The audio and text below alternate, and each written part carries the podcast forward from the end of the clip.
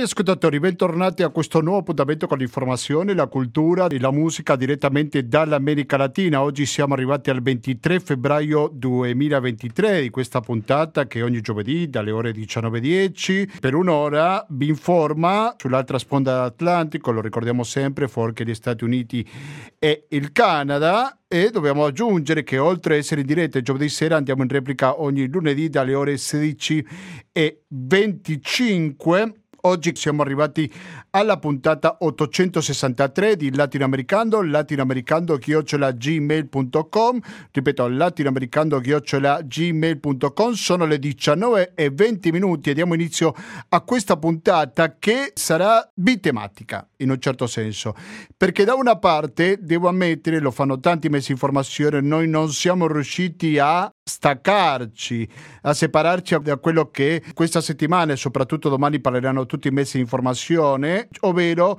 l'anniversario dell'inizio della guerra in Ucraina. Per attenzione, come proviamo a fare ogni giovedì, proviamo a vederlo da un'angolazione un pochino diversa, perché di questo si tratta questa trasmissione, e cioè dal punto di vista dell'America Latina, perché voi sapevate per esempio che l'America Latina è entrata nella conversazione che riguarda questa guerra per quanto riguarda in particolare le armi?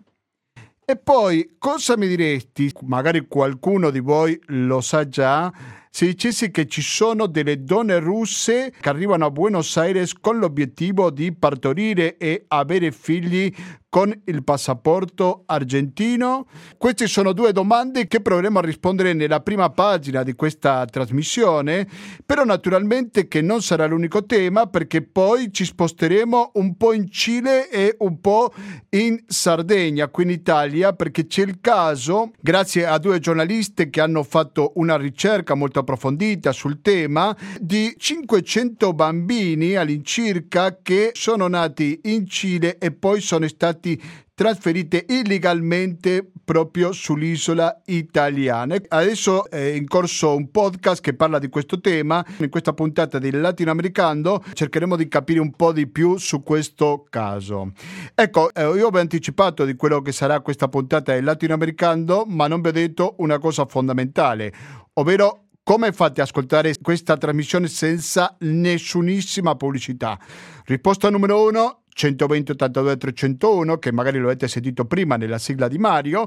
Risposta numero 1 il RID bancario. Risposta numero 3 il pago elettronico. Risposta numero 4 il contributo con l'associazione Amici di Radio Cooperativa che lo potete detrarre dalle vostre tasse. Così continuerete a sentire Latinoamericano e tutte le interessantissime trasmissioni di Radio Cooperativa. Oggi musicalmente siamo fortunati perché stiamo sentendo un gruppo argentino, perché con questo paese saremo collegati fra pochissimo, che suona tango che suona tango che si chiama Exodo Criollo. Hanno registrato un CD che fra poco sarà presentato e noi qui al Latinoamericano lo abbiamo in anticipo, prima che lo trovate altrove qua lo possiamo sentire. Il CD si chiama o si chiamerà perché è in procinto di uscire Repertorio 2022 perché si è registrato lo scorso anno, qualche mese fa, però fra poco sarà pubblicato. Rimanete all'ascolto di Radio Cooperativa sul 92.7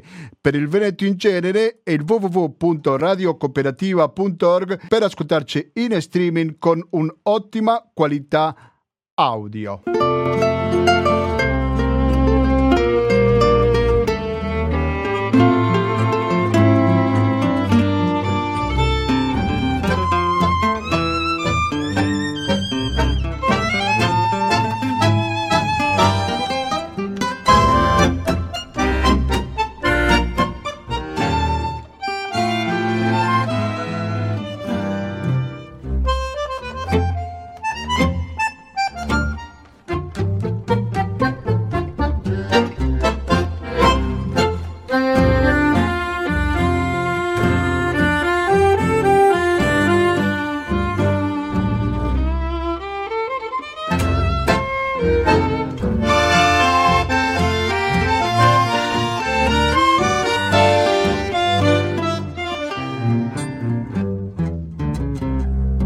Gentili ascoltatori, riprendiamo con questa edizione di Latinoamericano, come avevo anticipato all'inizio, uno dei temi che ci occupa sicuramente la questione dei riflessi indiretti, se vogliamo, della guerra di cui si compie l'anniversario domani in Ucraina, in America Latina.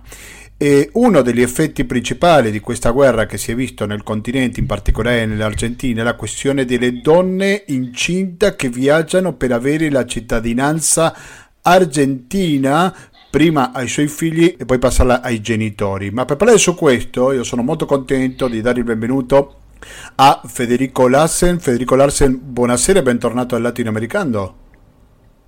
Buonasera, come va? No, grazie a te per avermi chiamato di nuovo. Grazie per la tua disponibilità. Federico, prima di tutto vorrei chiederti di cosa si tratta questo turismo delle donne russe che vanno a partorire in Argentina. Come lo possiamo descrivere questo fenomeno? È un turismo del parto, almeno qui è stato intitolato in quel modo ed è un qualcosa che eh, è uscito in qualche modo alla luce durante le ultime settimane, quando eh, la direzione delle migrazioni in Argentina ha deciso di fermare sei donne russe e di impedirgli l'entrata eh, all'aeroporto di Buenos Aires, all'aeroporto di eh, Ezeiza, eh, perché arrivavano in uno stato molto avanzato di gravidanza, 32 settimane, non avevano un biglietto di ritorno in Russia. Eh, questa decisione è stata presa dopo un'indagine aperta ad agosto eh, da parte delle autorità argentine eh, che ha rivelato che da eh, gennaio del 2022 fino ad oggi sono entrate in Argentina 10.500 donne russe in avanzato stato di gravidanza giustamente per eh, venire a partorire a eh, Buenos Aires e eh, dintorni.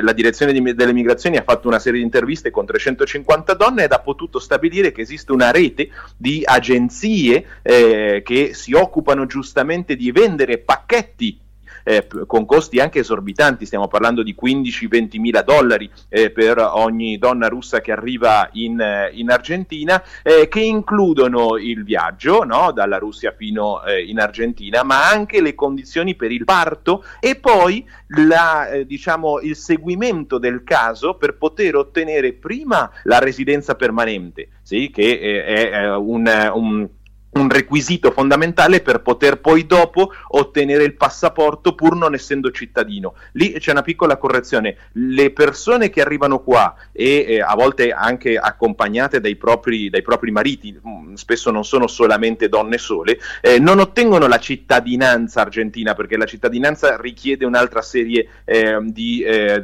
di, questioni, eh, ottengono la residenza permanente e sì, il figlio che nasce qui eh, può essere considerato cittadino cittadino argentino e pertanto eh, i genitori di quel bambino eh, possono richiedere il passaporto argentino. Perché questa richiesta? Perché il passaporto argentino è considerato oggi a livello mondiale il ventesimo no, nell'indice internazionale eh, di eh, passaporti eh, per eh, capacità di per di entrare no, senza visto eh, a una serie di paesi. Il passaporto argentino permette di entrare a 173 paesi nel mondo senza visto, quello russo oggi invece si colloca nel posto 51 e solo permette l'ingresso a 118 paesi, eh, esclusi ovviamente quelli occidentali, cioè una famiglia russa che effettivamente fa questo viaggio, spende questo denaro per poter avere un figlio a Buenos Aires, eh, avrà la possibilità poi dopo di entrare, in teoria, secondo quello che vendono queste agenzie, agenzie di entrare a paesi come Gran Bretagna, Nuova Zelanda, Giappone, l'Unione Europea, perché il passaporto argentino glielo permette, cosa che il passaporto russo invece no. Siete all'ascolto di Latinoamericano, siamo in collegamento con l'Argentina, dall'altra parte della linea ci risponde il giornalista, il collega Federico Larsen. Federico, si è provato a, a capire chi sono queste donne, oltre molto probabilmente molto facoltose dal punto di vista economico, però è gente collegata a magari persone che non vogliono partecipare della guerra, che sono contro Putin. Chi sono queste donne che arrivano in Argentina per piacere?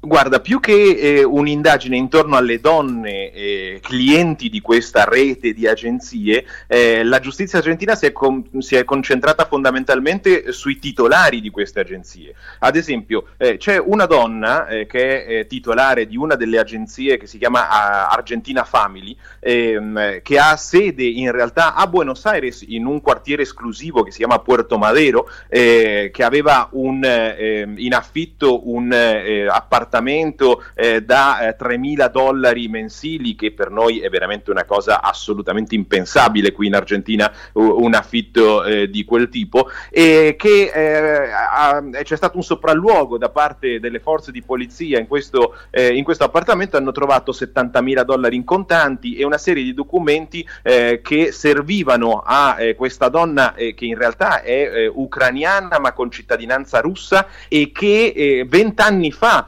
aveva fatto esattamente la stessa cosa quando ancora non era di moda, era venuta ad avere i suoi due figli qui a Buenos Aires per ottenere il passaporto argentino. Ecco, eh, questa donna aveva una serie di documenti che le permettevano addirittura falsificare no? eh, i, i, documenti necessari per poter ottenere la, ehm, ehm, la, residenza permanente ad altre donne qui in, in Argentina. Pertanto c'è un'indagine aperta la eh, giustizia argentina ha, ha posto un, un, il segreto sul, sui risultati di queste indagini, il segreto provvisorio eh, giustamente per non rivelare eh, dettagli eh, delle indagini in corso, eh, ma si concentrano fondamentalmente eh, su questa rete di agenzie che addirittura la direttrice della direzione di immigrazioni di qui di Buenos Aires ha definito una rete mafiosa, il cui principale obiettivo è quello di ridurre il potere, la capacità validità eh, del passaporto argentino a livello, a livello internazionale. Eh, c'è da sottolineare che non si trovano necessariamente, o almeno non per ora, connessioni politiche con la situazione eh, in, in, Russia né con eh, la questione della, gar- della guerra in Ucraina. Sì, è evidente che questo fenomeno ha avuto un aumento molto grande no, dopo l'inizio della guerra in Ucraina e, e soprattutto con le sanzioni che sono state eh, imposte alla, alla Russia e che eh, determinano giustamente limiti molto molto grandi a, alle famiglie russe che vogliono avere relazioni economiche, commerciali, eh, ma anche eh, semplicemente di turismo con il resto dell'Occidente. La reazione da parte del governo argentino, perché ha fatto le dichiarazioni molto chiare, la direttrice nazionale immigrazione, suo nome è Florencia Carignano, possiamo pensare che ha preso la situazione in mano il governo argentino? A quanto pare sì, eh, c'è una questione che eh, è ora diciamo, al centro dell'attenzione eh, che è la connessione locale, cioè queste agenzie per poter operare eh, chiaramente dovevano avere eh, qualche tipo di ehm, eh, connessione all'anagrafe, alla direzione delle migrazioni, nel Ministero degli Interni, perché giustamente una delle cose che si è scoperto è che alcuni dei documenti che hanno, sono stati presentati presentati eh, per giustamente iniziare eh, il, eh, il tramite per ottenere il passaporto erano falsi e, e nonostante ciò questo, questi, queste procedure no, sono andate avanti eh, nel, nel, contesto del, eh, dell'anagrafe argentino, pertanto eh, una complicità interna ci deve essere ed è qui che giustamente entra il segreto riposto sulle indagini da parte dei, dei, PM. C'è poi un'altra questione, secondo il Ministero degli Interni durante l'ultimo anno non è stato rilasciato nessun passaporto a nessun cittadino russo cioè che nonostante eh, ci sia stato questo schema no, prestabilito per riuscire ad aggirare in qualche modo la normativa argentina per poter ottenere il passaporto, eh, nella pratica nessuno ci è ancora riuscito. Sì, ci sono una serie di richieste, un centinaio di richieste, eh, che sono in questo momento al vaglio no, giustamente degli inquirenti. Federico Larsen, cambio di tema perché uno degli altri riflessi della guerra in America Latina è la questione delle armi. Per l'Ucraina sarebbe molto utile avere delle armi che ci sono in America Latina perché sono di provenienza russa che gli ucraini sanno usare a differenza di magari altri strumenti militari che sono più complessi o più recenti. Cosa possiamo dire al riguardo? Guarda, c'è stata una pressione durante gli ultimi sei mesi fondamentalmente da parte della Casa Bianca o comunque del Pentagono negli Stati Uniti e anche da parte eh, della Germania. Eh, proprio recentemente Olaf Scholz eh, è stato in Argentina, in Brasile e in Cile e in tutti e tre i casi ha richiesto al, eh, ai governi eh, sudamericani giustamente un aiuto dal punto di vista militare per poter sostenere eh, l'Ucraina in, nella guerra. Eh, giustamente come tu dicevi, il grosso problema che in questo momento o che gli Stati Uniti perlomeno stanno cercando di affrontare è eh, l'incapacità da parte dell'esercito ucraino di utilizzare un determinato tipo eh, di armi eh, prodotte negli Stati Uniti. L'America Latina, specialmente sei paesi eh, latinoamericani che sono il Perù, il Messico, Colombia, Argentina, eh, Uruguay e Brasile, hanno in dotazione una grande quantità di armi prodotte o al tempo dell'Unione Sovietica o al tempo della eh, Federazione eh, Russa e, queste armi sono giustamente quelle che l'esercito ucraniano eh, può utilizzare senza il bisogno di eh, un eh, mesi e mesi diciamo di allenamento no? Per, per, poterle, per, poterle, utilizzare.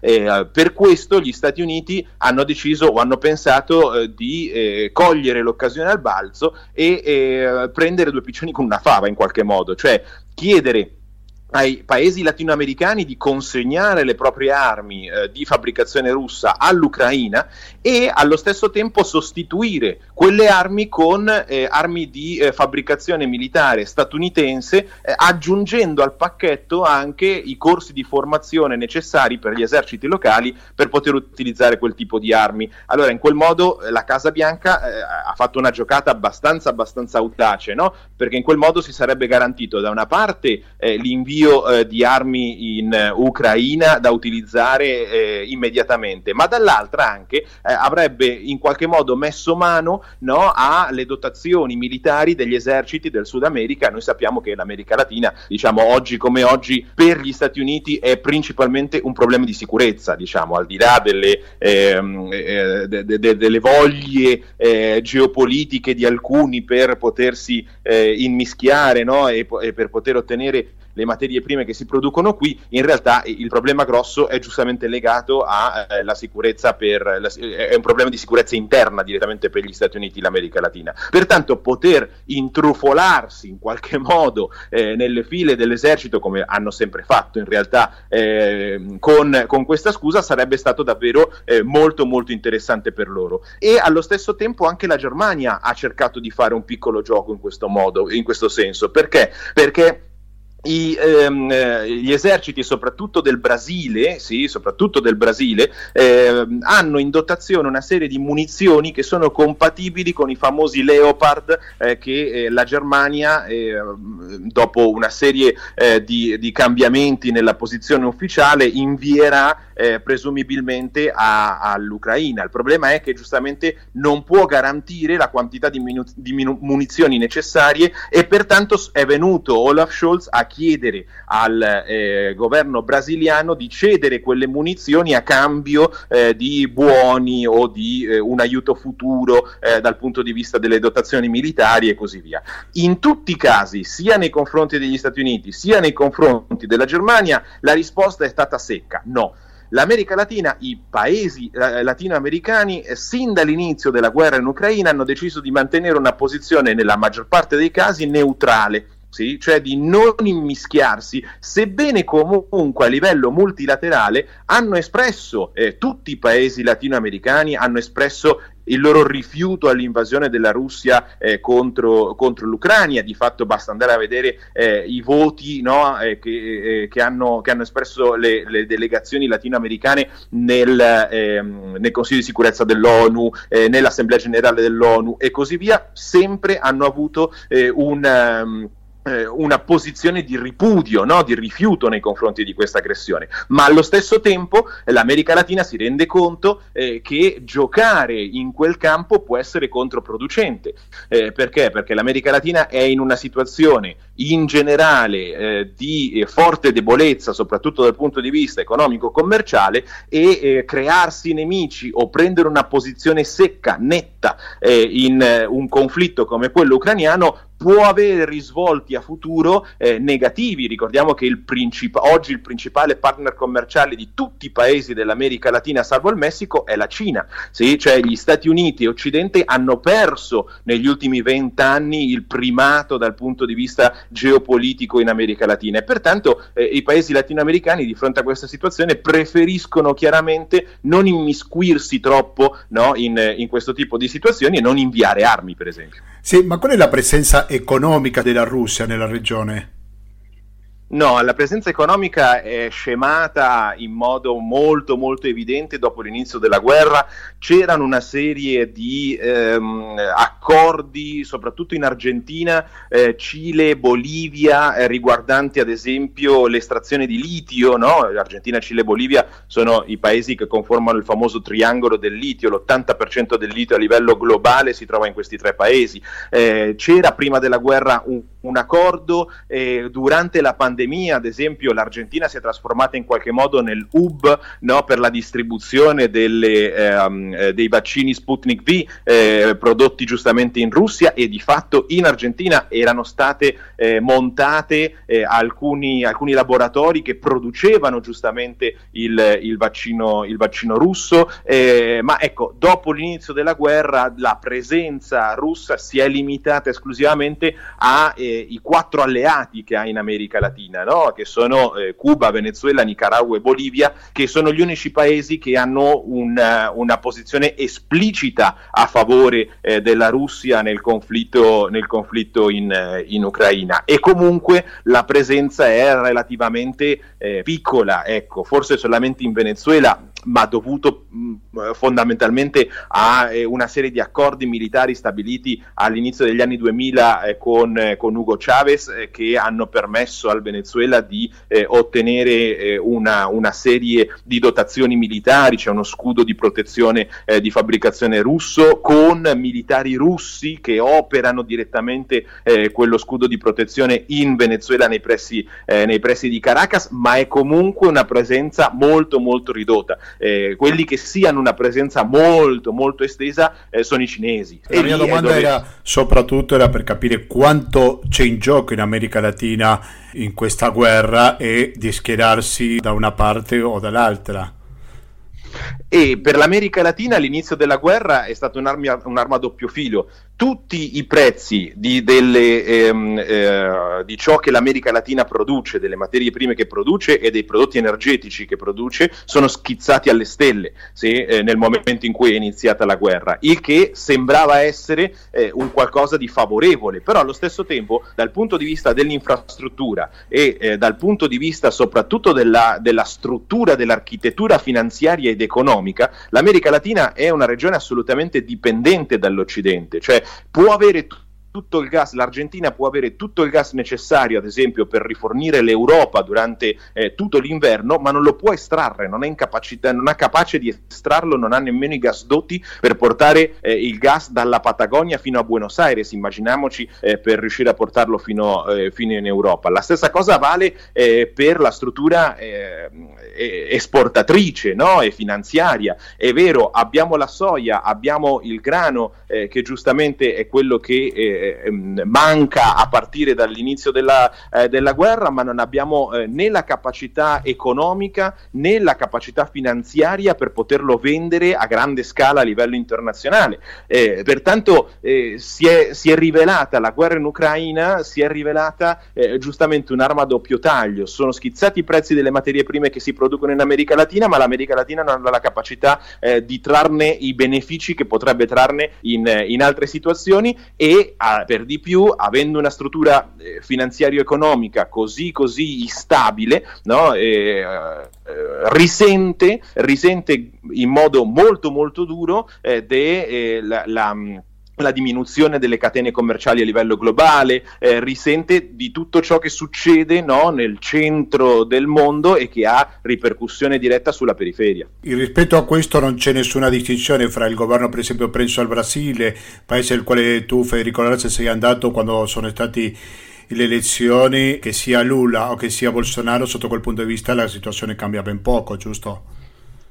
È giusto e non, ho, non, solo quello, ma a dimostrazione di quello che dicevamo prima, no, dell'interesse eh, latinoamericano di evitare no, di immiscuirsi nelle questioni ehm, eh, legate alla guerra in Ucraina, eh, Lula e Bolsonaro, che sono eh, il diavolo e l'acqua santa, no? sono eh, sì, que- praticamente no, chiaro, estremi sì. dal, punto vista, dal, punto di vista, politico, hanno mantenuto esattamente la stessa posizione nei confronti della guerra in Ucraina.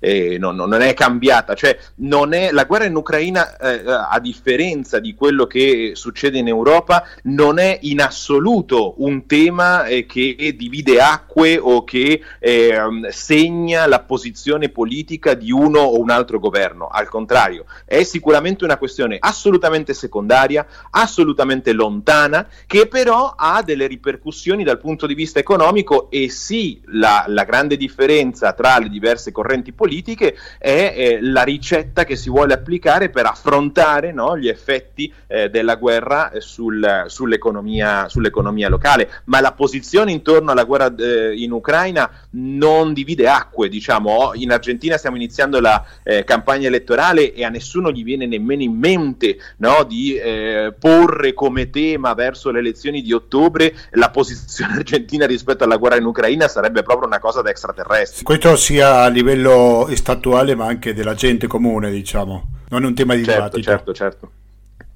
È un tema di dibattito ma che non, eh, non, interessa la quotidianità della vita. Mm. Il grosso problema è eh, che eh, diciamo, la guerra in Ucraina e, e, la situazione del commercio globale ha un effetto sull'inflazione, ha un effetto sulla svalutazione, che sono comunque fenomeni preesistenti, che sono comunque fenomeni che almeno qui in Argentina eh, datano eh, di, degli ultimi vent'anni, non è una cosa che la guerra in Ucraina ha, ha fatto schizzare l'inflazione, anzi eh, eh, diciamo, l- l'effetto è minimo rispetto ai problemi domestici no? che eh, giustamente eh, spiegano questo tipo di situazioni. Certamente, sì, sulle elezioni in Argentina che saranno ad ottobre sicuramente parleremo più avanti. Io ringrazio intanto moltissimo Federico Larsen, giornalista, per la sua analisi che dall'Argentina ci faceva degli effetti della guerra in Ucraina, in America Latina. Grazie mille e buon lavoro Federico, alla prossima.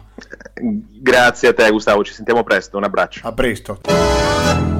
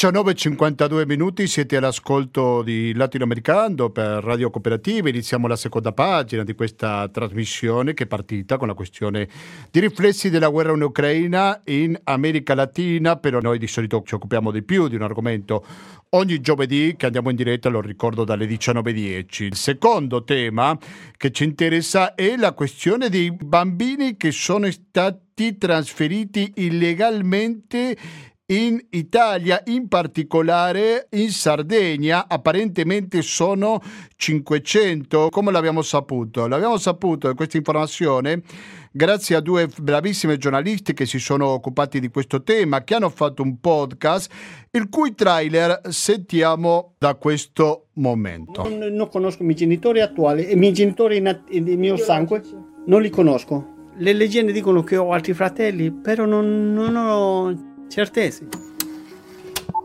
Abela non è cileno, Abela è di Baunei. Lei non sapeva niente eh, che io fossi nata in realtà viva fino a tre mesi dopo la mia nascita, quando l'ha scoperto per caso, ma ormai ero in Italia Le voci che state ascoltando appartengono a donne e uomini tra i 40 e i 50 anni, arrivati dal Cile in Italia e in particolare in Sardegna durante la dittatura militare di Augusto Pinochet, cominciata l'11 settembre del 1973 e terminata nel 90. Si tratta di 500 bambini che sono stati adottati irregolarmente da famiglie sarde, genitori che non potevano avere figli e che, non riuscendo ad adottare, si sono rivolti a enti religiosi che promettevano di semplificare la procedura. Si stima che dagli anni 50 agli anni 90 siano stati oltre 20.000 i bambini vittime di questo traffico. Queremos justicia, queremos verdad por nuestros hijos, no la impunidad. Questo è Figli del Silenzio, un podcast originale Irpi Media. Dunque, abbiamo appena sentito questo trailer che già si sono pubblicati due capitoli, ma per parlare su questo è che siamo in collegamento con una delle due giornaliste che si è occupato di questa ricerca giornalistica, credo che così possiamo chiamarlo, come lo è Giulia De Luca. Giulia De Luca, buonasera e bentornata al Latinoamericano. Buonasera Gustavo e buonasera agli ascoltatori e alle ascoltatrici, grazie per avermi chiamato. No, grazie a te per accettare il nostro invito. Giulia De Luca, partiamo con una domanda quasi di obbligo. Come mi è venuto in mente di fare questo podcast e come è nata questa idea? Eh, guarda Gustavo, sia io sia Elena siamo arrivate a questa, mm, a questa idea per percorsi, attraverso percorsi differenti, però ci siamo sentite a un certo punto perché in quel momento Elena era in Cile, io ero in Italia e, e abbiamo avuto un po' la stessa idea di lavorare insieme coprendo i due, aspe- i due aspetti eh, del tema e dell'argomento. E quindi abbiamo cominciato a indagare, abbiamo cominciato a studiare eh, un po' eh, tutto questo fenomeno e anche a prendere contatti e a cercare di capire se era possibile, se era possibile riuscire a realizzare delle interviste, a, a parlare con le madri di questi bambini e bambine cileni e piano piano abbiamo cominciato a dare una forma a questo lavoro per poi riuscire a coincidere in Italia nello stesso momento e andare a quel punto in Sardegna dove abbiamo realizzato la maggior parte delle interviste. Ricordo, ripeto il nome, oltre a Giulia De Luca, che è anche giornalista di Radio Tremondo, lavora Elena Basso, che è anche stata intervistata in più un'occasione qui al Latinoamericano. Voi avete pubblicato già due episodi, su quanti, se vuoi raccontarci, di cosa parlano questi episodi? Certo Gustavo, molto volentieri. Abbiamo pubblicato i primi due, mancano altri due episodi, sono quattro in tutto, ne esce uno ogni venerdì esce sia sul sito di IRPI Media, che è la, la, il consorzio giornalistico che ci ha appoggiato e ci ha permesso di realizzare il progetto, che, sia anche su Spotify, poi possono essere ascoltati. Nei primi due podcast affrontiamo due temi. Nel primo, prima di tutto, due storie molto forti, la storia di Maria Grazia e la storia di Jacqueline, ehm, storie profonde, sono donne molto molto combattive e con un grande carattere che hanno avuto delle grandi sofferenze nella loro vita. Eh, Maria Grazia in, in, particolare scopre, la madre di Maria Grazia, alla madre di Maria Grazia era stato raccontato che la figlia era nata morta, che quindi Maria Grazia era nata morta e la mamma lo ha, ha scoperto che era nata viva tre mesi dopo, però la bambina era già in Italia. La bambina è arrivata in Italia con, a 28 giorni, aveva un mese circa e, la, e, poi si sono ritrovate negli anni, lei ha anche fatto incontrare le due madri, però anche intorno alla storia di Maria Grazia ci sono tante cose anche della storia cilena, perché la madre di Maria Grazia viene eh, violentata in un centro di detenzione dove era stata rinchiusa perché durante una gita c'era stato un controllo dei carabineros ed era stata trovata senza documenti. E bastava questo in, temp- in epoca di dittatura per essere detenuti eh, o essere considerati sovversivi. Eh, la sua detenzione dura all'incirca due mesi e in questi due mesi lei riceve mo- vari tipi di abusi, tra cui gli abusi sessuali, durante i quali però era bendata. Però probabilmente eh, il padre di Maria Grazia, anzi sicuramente, era un militare, forse anche un militare di alto rango, tant'è vero che la madre viene, eh, si rende conto durante la sua gravidanza che c'erano dei militari che giravano intorno a casa sua durante tutto il periodo della gravidanza. Poi alla madre eh, sedata al momento del parto viene detto mh, mm, che la bambina era nata morta e, mh, mm, e, poi scopre invece dalla zia che aveva un negozio di alimentari che riforniva i militari e quindi chiudeva un occhio su varie cose che invece la bambina era nata viva e quindi comincia a cercarla ma era troppo tardi. Bene, queste due donne si ritrovano finalmente dopo tanti anni, quando anche Maria Grazia comincia il suo percorso per capire le sue origini, ed è lì che Maria Grazia scopre che la madre le aveva preparato un corredo che non l'aveva mai voluta dare via, ma che questo era a grandi linee quello che era successo. Ora in questo primo episodio noi cerchiamo di dare anche un contesto, di spiegare un po' che cos'era il Cile in quegli anni. Teniamo presente che questo traffico di bambini si è intensificato durante la dittatura, ma nasce prima e va avanti anche per qualche anno dopo, eh, la, dopo la fine della dittatura militare di Pinochet. L'altra storia che troviamo è la storia di Jacqueline, che è una storia che ha ancora meno certezze, perché Jacqueline non sa chi siano i suoi genitori biologici, non, hanno, non, non, non ha dati, sa solo che probabilmente le hanno raccontato che, era figlia di, che è figlia di una probabilmente prostituta che aveva ricevuto un abuso da un militare, era a casa con un ipotetico nonno di cui lei non ricorda nulla se non gli abusi, eh, rompe una rete per scappare, la trovano i carabineros per strada e la portano un centro, arriva in Italia. I genitori adottivi mm, e la madre in particolare soffriva di depressione, quindi anche qui mancanza di controlli, no? Mm, nell'adozione eh, attualmente i controlli sono tantissimi e i genitori la rinchiudono di nuovo in un istituto perché dopo il primo momento di grande felicità evidentemente volevano altro e quindi eh, la, la, chiudono e lei era comunque una personalità complessa perché già alla sua tenera età però pass- era passata per tante cose, no? pri- per tutta l'adolescenza. Quindi lei poi esce da questo istituto, si sposa, il marito risulta essere una persona violenta, i genitori non la accolgono quando lei cerca di andare via da casa di questo marito, quindi lei torna, alla fine insomma riesce a separarsi i suoi figli stanno bene, lei solo adesso riesce un po' a respirare, però è riuscita a fare un suo percorso. Questo solo nel primo episodio. Nel secondo abbiamo Abel. Abel è un'altra persona estremamente di grande carattere che è arrivato in Sardegna a 16 anni con promesse di diventare una stella dello sport e si trova con genitori in cui il padre aveva 66 anni. Teniamo presente che il limite legale per adottare in Italia è 45 e la differenza di età tra l'adottato e chi adotta eh, appunto non deve superare i 45 anni, quindi se io ho 45 anni, se io ne ho 47, il bambino che adotto ne deve avere due, per esempio.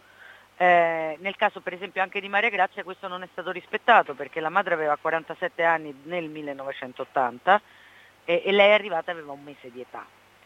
Eh, quindi insomma ci sono mh, tante storie. Nel secondo episodio abbiamo sentito anche l'ambasciatore cileno a Washington che ci ha dato anche un po' di contesto economico, di, di, di come è stato strutturato lo Stato cileno eh, nella storia. Cerchiamo di raccontare anche questo perché poi come diventa tutto un bene di scambio, qual è il contesto in cui arrivano i militari, che era cominciato da prima, almeno dal punto di vista economico, con l'arrivo dei Chicago Boys. Quindi insomma Gustavo abbiamo cercato di dare non solo le importantissime storie di questi ragazzi, ora uomini e donne e al tempo bambini e bambine, ma anche cercare di spiegare un paese come il Cile, che è un paese molto complesso e che al momento ancora non ha fatto nulla eh, per queste donne che si sono organizzate solo recentemente in un'associazione che sentiamo più volte nel, nel lavoro, che si chiama Hijos y Madres del Silenzio e che stanno cercando di creare anche una banca dati genetica, ma non hanno appoggi statali, non hanno appoggi da alcun governo e per arrivare un po' più all'attualità l'ultima marcia che hanno fatto, che è stato questo agosto, eh, per ora non hanno avuto risposte dalla nuova presidenza cilena. Molto chiaro. Giulia De Luca, 500 sono stati i bambini che sono arrivati all'incirca in Sardegna e 500 erano anche i bambini che avevano rubato l'identità in Argentina. Ma voi ci tenete a precisare che ci sono grandi differenze fra il caso cileno e il caso argentino. Come mai? Allora, eh, sì, innanzitutto eh, ci sono 500, sono in Sardegna, però la stessa portavoce dell'associazione dice che in Italia ne po- ce ne potrebbero essere molti di più cioè, vi do un piccolo anticipo, nel prossimo episodio avremo un'intervista con un, un uomo che vive in provincia per esempio di, di Viterbo, vicino Roma. E il caso è differente perché? Qui parliamo proprio di un traffico di bambini. Il caso eh, argentino, sebbene poi siano stati ritrovati, sempre in un bellissimo lavoro fatto dalla collega Elena Basso, dei figli di desaparecidos arrivati in Italia, però in realtà i militari argentini eh, prendevano i figli, dei desa- uccidevano i genitori, prendevano i bambini e li crescevano o li crescevano loro, li davano a famiglie con delle ideologie affini al regime militare eh, per crescerli nel modo giusto, dico giusto tra virgolette, giusto secondo eh, le dinamiche e il modo di pensare eh, dei militari. Qui parliamo di bambini tolti alle madri con l'inganno, eh, ci sono madri che sono tornate più di una volta in ospedale per chiedere una documentazione, una, un registro di parto, no? una, l'atto di nascita o semplicemente l'attestato che testimoniasse che avevano partorito e la quinta volta che tornavano l'ospedale rispondeva ma tu non sei mai stata qui, non hai mai partorito, non è vero, te lo stai inventando. Quindi, e venivano direttamente mandati all'estero. Quindi tutto questo è stato possibile, ovvio, durante i regimi autoritari eh, e per fare un collegamento anche con il collegamento precedente con Federico Larsen e il tema che stavi affrontando, stiamo anche tanto parlando no, di come magari la Russia, i bambini ucraini, i bambini russi, le persone che scappano, come un lato o un altro cerca di appropriarsi dei figli. Bene, questo è più eh, la questione argentina. Il Cile li ha presi e con una collaborazione di apparati statali e religiosi li ha mandati all'estero perché poi non, sono, non ci sono solo in Italia, lo racconteremo nel podcast, sono stati mandati in vari paesi di quello che viene ancora definito il cosiddetto primo mondo. Credo che è molto interessante quello che ci racconta Giulia De Luca perché potrebbe essere altre persone con queste caratteristiche, chi lo sa dove, in altre parti d'Italia, no? Vai a Esatto. sapere se non ci sono anche da queste parti. Chi Esattamente, e chi lo sa, il punto è anche che molti non denunciano, e lo diciamo anche nel podcast, perché hanno paura magari di fare un torto ai genitori adottivi, ma la stessa Marisol Rodriguez, la portavoce dell'associazione, dice che in realtà molti genitori adottivi, anche loro sono stati ingannati, però che è comunque importante se uno ha un dubbio denunciare o rivolgersi, perché si può creare appunto quella banca dati genetica fondamentale per anche dare pace, perché dall'altro lato dell'oceano ci sono magari famiglie che cercano questi ragazzi da 40 anni, 45 anni, e non hanno più notizie, fratelli, madri, nonni, a cui è sparito un nipote, un figlio, appunto, una- un parente, una sorella, un fratello, e li cercano e nessuno gli dà risposte, nessuno dà loro delle risposte. Prima di salutarci, potremmo dire che questa ricerca che avete fatto è una miscela fra informazione dura e pura, per così dire, e storie di vita, storie umane? Beh sì, Gustavo, credo proprio che si possa dire perché ogni storia cioè, è stata anche eh, toccante, siamo state... E anche, rappresentative eh, probabilmente. Prego. Sì, molto, perché poi ogni storia, per quanto accomunate da certe dinamiche, ogni storia naturalmente è, è unica e a ognuno l'ha vissuta in un certo modo e ogni storia ha delle sue caratteristiche eh, specifiche. E quindi queste persone hanno deciso di eh, condividerle con noi, attraverso le loro storie eh, noi poi facciamo anche il lavoro di inchiesta, però il lato umano e il lato che è il lato più importante, mh, oltre a quello dell'illegalità, che pure non è un lato minore, è presente e cerchiamo anche di dare il dovuto rispetto e mh, di però appunto dare risalto a questo anche grande buco no? Eh, nella, ne- nella vita di queste persone. È stato Perché- difficile convincerli di parlare con voi? Alcuni erano ben disposti, ci sono persone che hanno fatto un percorso comunque di, mh, eh, di riscoperta delle proprie origini, altre persone hanno per esempio preferito non parlare, è una cosa molto soggettiva e lì comunque comprensibile, la sì, intenzione è stato a- anche di, esatto, non abbiamo insistito con nessuno, eh, sono storie talmente personali che se una persona accetta di raccontarla ovviamente si va e con tutta la delicatezza si raccoglie quella testimonianza, se una persona non vuole nostra, il nostro diciamo, atteggiamento è stato ringraziare e salutare. Sì, sì, sì, sì, ma in ogni caso va rispettato. Dunque, io Certo. ringrazio veramente tanto Giulia De Luca. Ricordo il nome di questo podcast che lo trovate su Spotify, ma anche su Irpi Media, è Figli del Silenzio. Ti auguro buon lavoro. Esce domani, terzo dei quattro capitoli, un po' ci hai anticipato di quello che tratterà, quindi mi raccomando agli ascoltatori non perdetelo. Grazie mille, alla prossima Giulia. Grazie a te Gustavo, grazie agli ascoltatori e alle ascoltatrici e buona serata. Buona serata, abbiamo sentito la giornalista Giulia De Luca. Chi ascolta Radio 3 la può sentire anche lì a, Radio Tremondo. Sé que hay en tus ojos con solo mirar. Io ho dovuto salutare Giulia De Luca perché ormai sono le 20 e 10 minuti. Girando siempre en un lugar. E come lo facciamo da dicembre 2005, sempre alla stessa ora, eh? In tanti anni di trasmissione non abbiamo mai cambiato orario, sempre giovedì dalle 19.10 fino alle 20.10 e quindi ci dovevamo salutare. Vale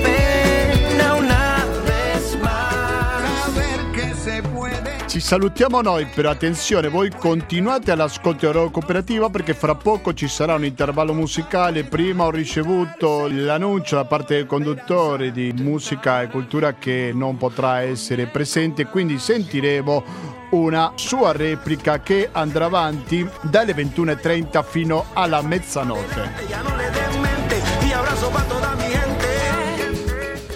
Sentiremo un intervallo musicale, sentiremo poi musica e cultura, ma non mai detto che sentiremo pubblicità, perché? Perché abbiamo il RID bancario, perché abbiamo il pago elettronico, perché abbiamo il contributo con l'associazione Amici di Radio Cooperativa e naturalmente continua sempre disponibile il conto corrente postale 120 82 301 intestato a cooperativa, informazione e cultura via Antonio da Tempo numero 2, il KP35 131 Padova. Sentirás que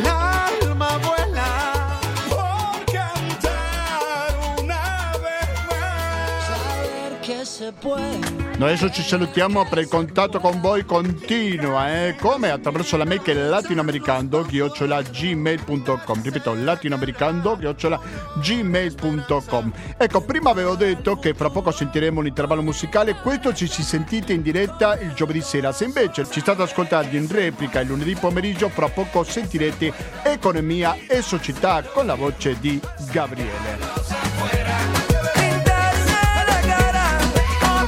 Questa trasmissione la potete recuperare non soltanto sui principali siti di audio demand, ma anche sul sito di Radio Cooperativa www.radiocooperativa.org, dove non soltanto potete recuperare diverse trasmissioni, ma anche il palinsesto aggiornato di questa emittente e tante informazioni che interessa a tutti, ma in particolare agli ascoltatori di Radio Cooperativa.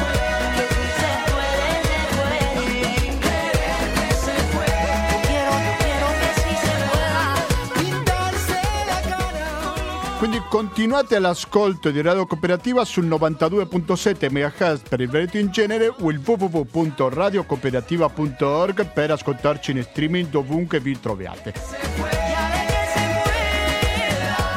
Da Gustavo Claros, grazie e alla prossima. Tentar al futuro con el corazón.